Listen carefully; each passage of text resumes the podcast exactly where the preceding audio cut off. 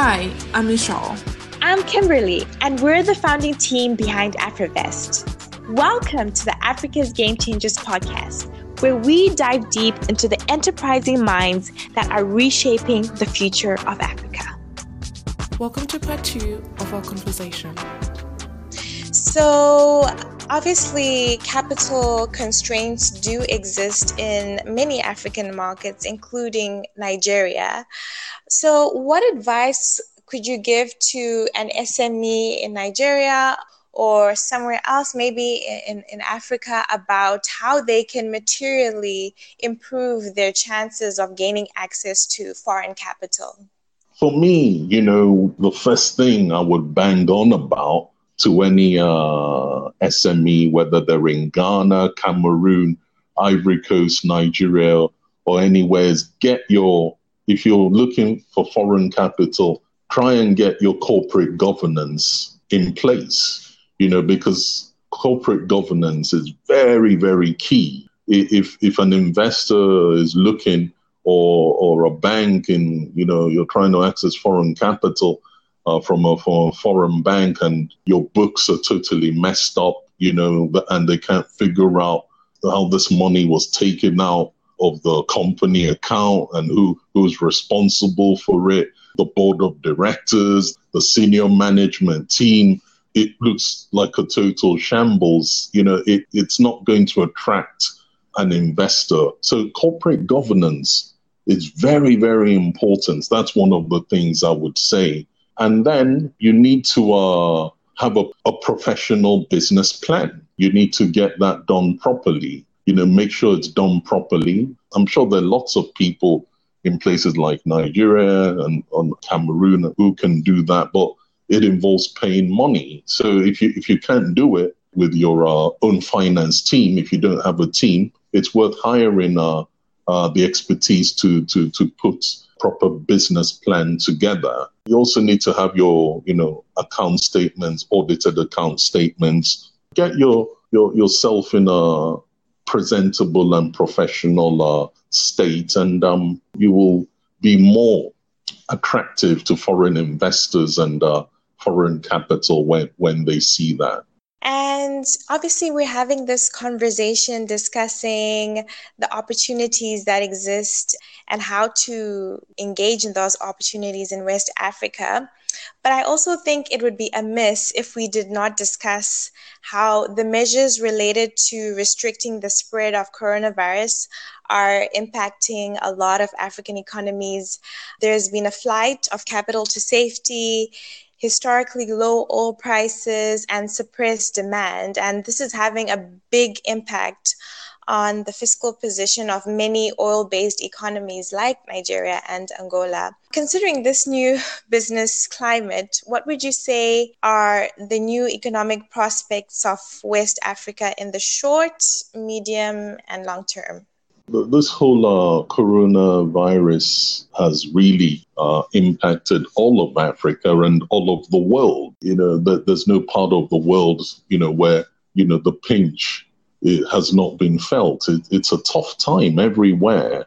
I think, you know, what, what a lot of people have been saying is there was already within a lot of African countries a move, as I said, towards the fintech uh, space, you know, because this period, a lot of people have tried to get access to their banks, and because of the the, the situation, they they realize, gosh, you know, if we were online and we had uh, the tech, you know, we could carry out our transactions normally. So I think already there was a move towards fintech, but I think you're going to see more of that, more money moving in that direction. And in terms of, you know, I would say e commerce, again, I think some of the people who were hesitant about, um, let's say, using e commerce, particularly for essentials, let's say for food, delivery of food, groceries, and certain things, may be thinking that it's good to have that option as well. I think it would be difficult for me to say exactly how this uh, pandemic is going to play out. My suspicion is it will be the restrictions are going to be eased gradually. I pray it ends and, you know, people, you know, stop dying, etc. But I, I don't know how quickly things are going to go back, but I suspect there's going to be a move more towards online transactions. So the ICT space, I think, you know, you're going to see more activity there. Uh, somebody was telling me, gosh, you know, the uh, the malls, a lot of the malls in Africa are going to suffer. I don't know if that is the case. I think, you know, we, we still are going to have malls in Africa, but I think maybe what you will see are, as somebody said, more of these what you call convenience malls, smaller malls for for neighborhoods or areas. There will be big malls, but maybe not so many because I think what people may want more are the convenience malls where they can go get food. People always need food, medicines. I don't think at a time like this where people are uh, are conscious of money that they're going to be so interested in spending money on expensive clothes and things like that. I think people are going to be more concerned with necessities. It doesn't mean that I'm saying there's no market in Africa for luxury items. I just think at the moment the priorities are probably going to be different. In the in the medium term, I think we will see certainly. You know, I, I'm, my view on Africa is always bullish. You know, I think the consumer market because it's young and becoming more and more able to purchase goods and services. You know, you're you're going to see more and more retail outlets, whether catering to certain tastes. But I think this is, you know, what I keep saying that if you're doing anything in Africa, you need to have your nose on the ground to know what it is young people want, what it is people generally want. And you need to adapt to to those demands. But I, I just feel, you know, with the population, the size of it, the youth of it, there's gonna be a lot of activity certainly in the medium in the medium and to the long term. So I think certainly if you're an investor, you, you need to go in now because when you go in early, it also as as you're doing business, you're also learning because you're you're communicating with your audience, your customers to to know what their tastes are, what they like, what they don't like, and you use that to uh, prepare for the medium to long term when the economies start to recover. And I think um, my sense also is there seem to be quite a lot of, uh, from what I've, I've been reading, there have been quite a lot of uh, COVID funds to help the SMEs and, and other businesses uh, to uh, survive this very difficult period, maybe with debt funding, bridge funding to help them get through this difficult period. I've even heard some private equity players say uh, this is a great period because any company surviving this period in Africa must be very resourceful and very good at what they're doing. And they would, you know, back them even more. So if you're a PE fund or maybe a venture capital fund, you don't want your portfolio companies to fail. So I think you're more likely to give them any support that they can. Unfortunately, not every company will succeed through this period, but some will do very well and come out even stronger. You know, so I think it's it's a very interesting period as well across most uh, spaces. Obviously, I, I don't want to be negative, but some sectors are not going to thrive at a time like this, and I, I think it's pretty obvious which ones they are. Um, but you know, as I've said, if you have a long-term orientation, you know, maybe get in early now because sometimes when things are difficult, people are like staying away. But you may want to look and see how you can get in and, you know, maybe negotiate with some of these sectors that are struggling at this period. So when things do pick up, you can uh, ride with them and grow with them. One of the things I would just add, which I haven't mentioned, which I think is very important, is I think what Africa needs is not just money. You know, we've been talking about investment, but we also need to respect people in Africa, okay? Whether the Nigerian management team or Ghanaian management team or, or Cameroonian. So You don't feel that if you're a foreign investor or or other investor coming with money to Africa, you're doing them a favor. No, it should be a collaboration because as a foreign investor, you're bringing certain skills, maybe corporate governance and other skills, but always remember the African management team or company you're investing in,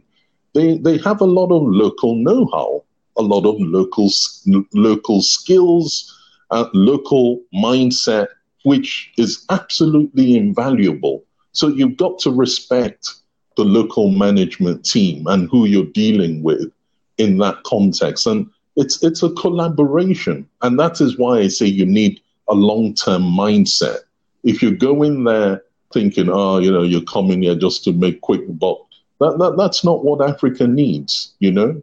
We we need people who have that long-term mindset and see the Africans as people who can show them and add a lot of value and you combine both and you grow together. That's a very important point, um, ensuring that the African management team is respected throughout the entire process because they do have a lot of value to add to the business. All right. And also, uh, one of my final questions actually for today's conversation is just about leadership, which is actually something we referenced earlier. Uh, what would you say is one of the biggest lessons African governments and leaders can learn, whether from an economic or a health perspective, from this pandemic about building more resilient economies? There are a number of different things. One is diversification. Okay. I know, you know, a lot has been said about places like Nigeria diversifying from oil and gas into agriculture and other sectors, the services sector.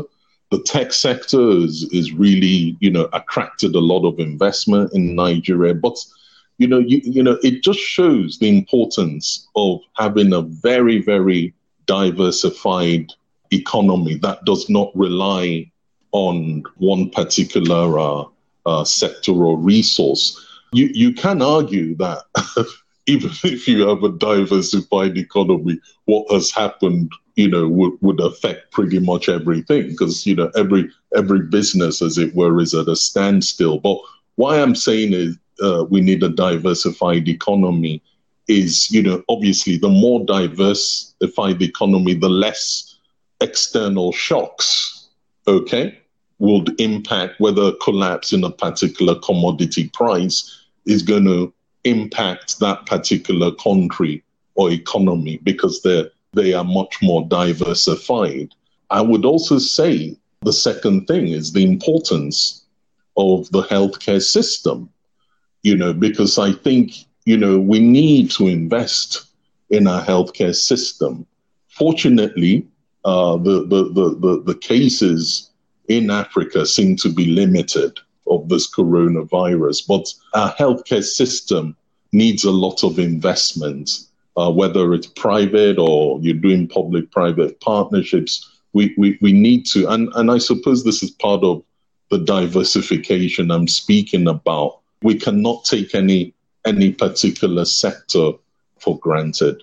Before the final question, obviously, we're about to wind down the conversation. Um, and honestly, every insight that you've shared with us has been incredibly useful, helping us understand um, not only Ni- the Nigerian market, not only West African markets, but I think even from a broader view, it has been incredibly insightful and useful. For those of us who would like to know more about you or who would like to connect with you on social media or with West Africa Advisory, which is your consultancy firm, where can we get in touch with you?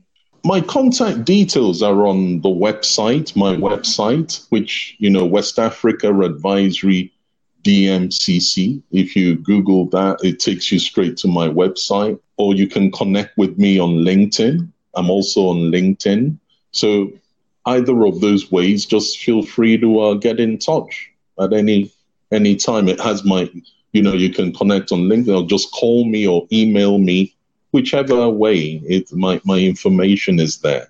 Okay, Perfect, perfect. And lastly, we always like to end each episode of this podcast by asking this one question. By definition, a game changer is an event, idea, or procedure that affects a significant shift in the current way of doing or thinking about something. So, given this definition, what is one game changing idea that you have about the future of Africa? One thing I would beg our African leading businessmen to do, and I think it would be an enormous game changer, is uh, I mean, there's there's a book I just read which was so inspiring. It's called um, From Philanthropy to Justice. A uh, very interesting book, and I think you know we we need to start thinking about wealth differently.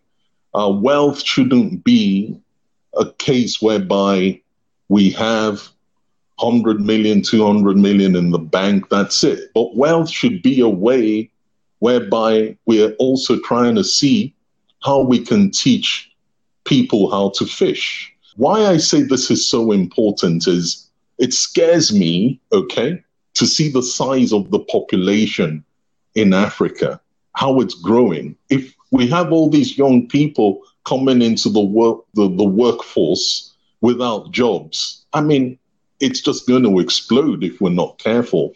So I think a lot of the wealthy people who made money and built wealth should see themselves as responsible custodians. And I think it would be an enormous game changer because they'll be training people, creating jobs, developing industries, and even investing. We talk about getting foreign investors, but a wealthy businessman would even be investing in venture capital funds locally. So that will be a wealth multiplier locally. And I think that would be a real game changer. Thank you once again, Paul, for this insightful conversation. I'm pretty sure everyone listening has uh, gleaned and learned a lot. And I'm really, really grateful for your time. Thank you for joining us. It was my pleasure, Kimberly. All the best. Thank you. Thank you. Thanks for listening. Connect with us on LinkedIn, Instagram, Twitter, and Facebook at AfriVest. And let's continue the conversation. Remember, you can find us on all your favorite podcast platforms.